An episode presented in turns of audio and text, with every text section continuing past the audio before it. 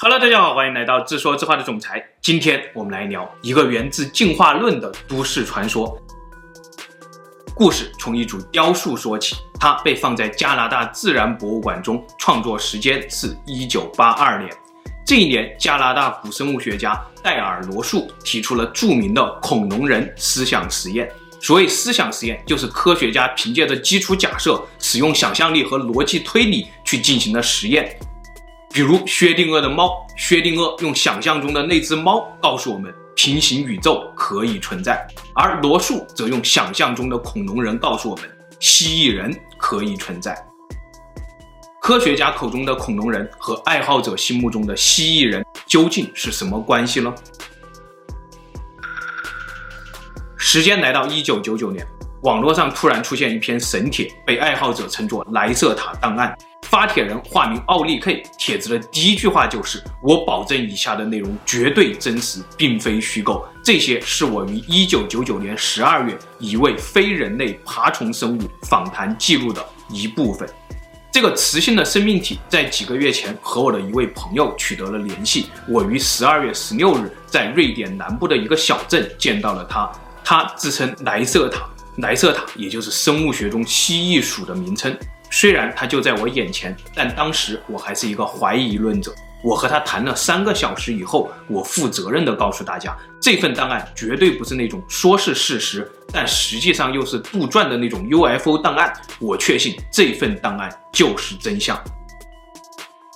网络上的原始档案多达三万五千字，分为几十个问题，由奥利 K 提问，莱瑟塔作答，内容极其颠覆我们的正常认知。为了让大家更容易心平气和地分析莱瑟塔档案中的内容，我们先分享一段科学界对恐龙人的假设。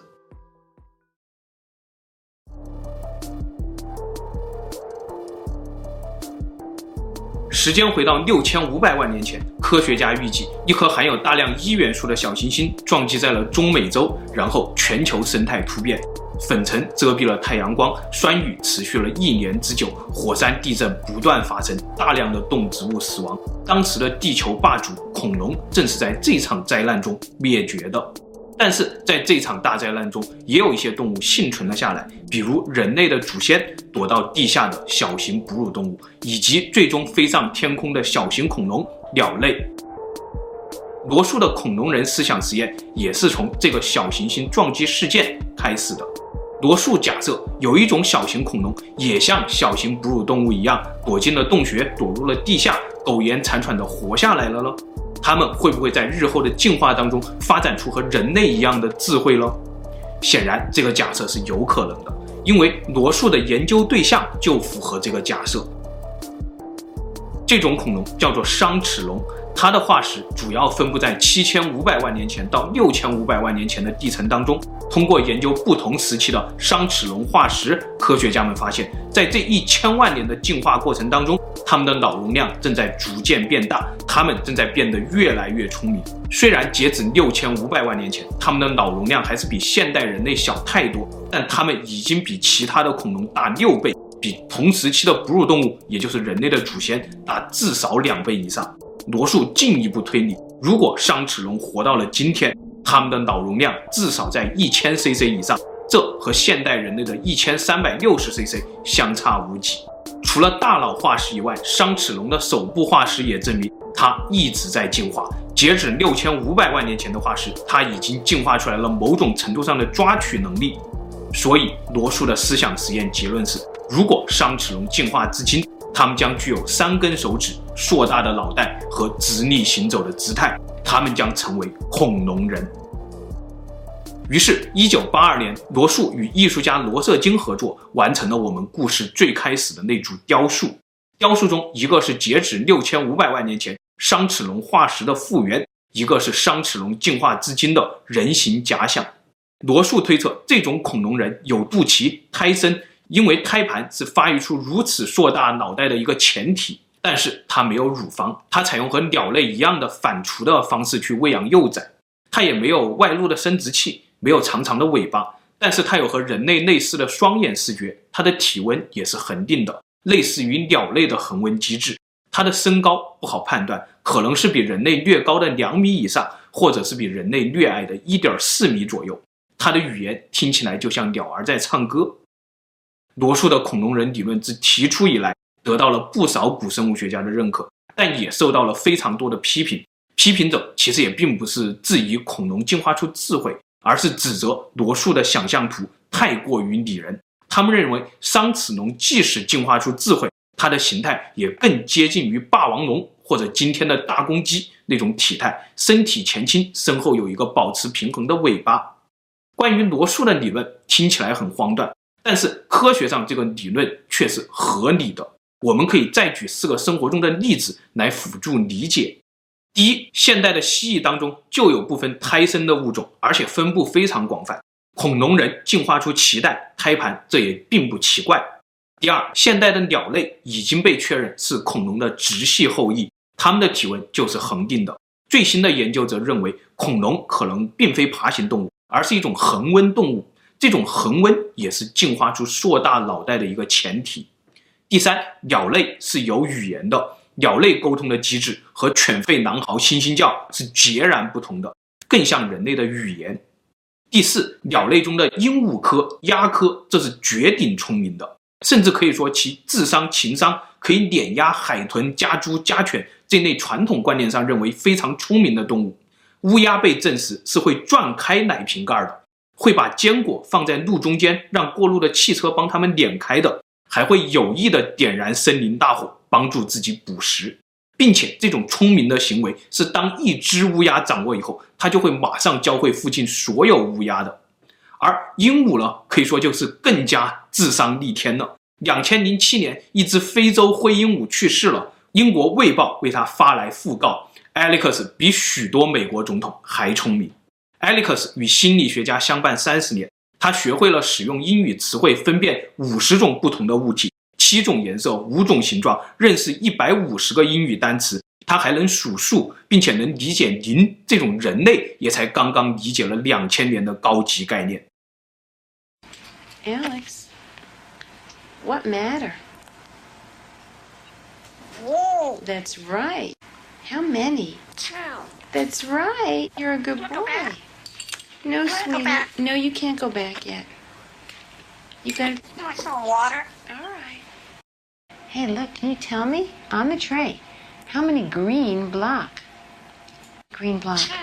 Good parrot. Two green block. Two. Good parrot. 他还会使用“我想要”“我想去”等等等等短语。他能表达自己的情绪，甚至会撒谎。其智力、情感水平和六岁的儿童相当。 好了，有了以上科学认知以后，我们再分享一些爱好者的猜想。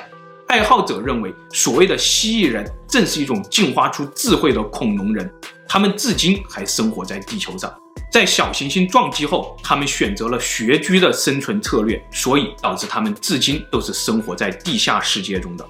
这就像今天依旧保持着穴居的哺乳动物一样，比如鼹鼠、穿山甲，这都是地下王国中的建筑天才。恐龙人在地下世界中进化了至少六千五百万年。而人类的灵长目人属祖先走下树梢的南方古猿，至今也才三百五十万年，这个时间足足差距了二十倍。所以，即使今天人类逆天进化，提速二十倍，在六千五百年前人类建立起文明之时，当时的恐龙人可能已经从地下世界出发去殖民外星球了。地表则是他们的动物园和实验室，他们顺便拉了把手。教了人类一点点在这个星球上生存的必须文明技能，以免这个动物园刚开张就倒闭了。于是，文明初开的人类看着漫天飞舞的恐龙人飞行器，默默地记载下泥板，流传下传说。这难道就是为什么苏美尔有鱼人，非洲有洛姆，印度有纳迦，美洲有蛇人，中国有神龙的真正原因吗？而这个种族到了今天，就是我们传说中那个在背后控制人类精英的蜥蜴人吗？前面两期节目我们分享过，蜥蜴人在传说和目击报告中都说他们是人形、绿皮、三指、双足行走，居住在地下世界，充满智慧和阴谋。这不正是对罗素恐龙人的描述吗？综合上面的科学认知和爱好者猜想以后，我们再看回莱瑟塔档案。档案中，奥利可以问莱瑟卡的第一个问题就是：“你是外星人吗？”莱瑟塔答：“不，我不是外星人。严格意义上来说，你才是外星人。我是地球原住民。我们的种族从恐龙时代就开始朝着智慧生物的方向进化。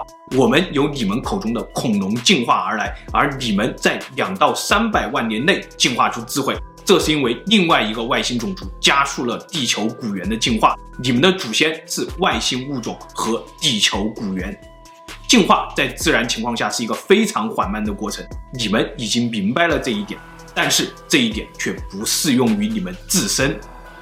奥利 K 的第二个问题是：你多大了？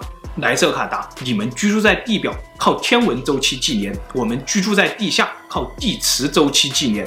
换算成你们人类的概念，我差不多二十八岁。奥利可以接着问：你来见我的目的是什么？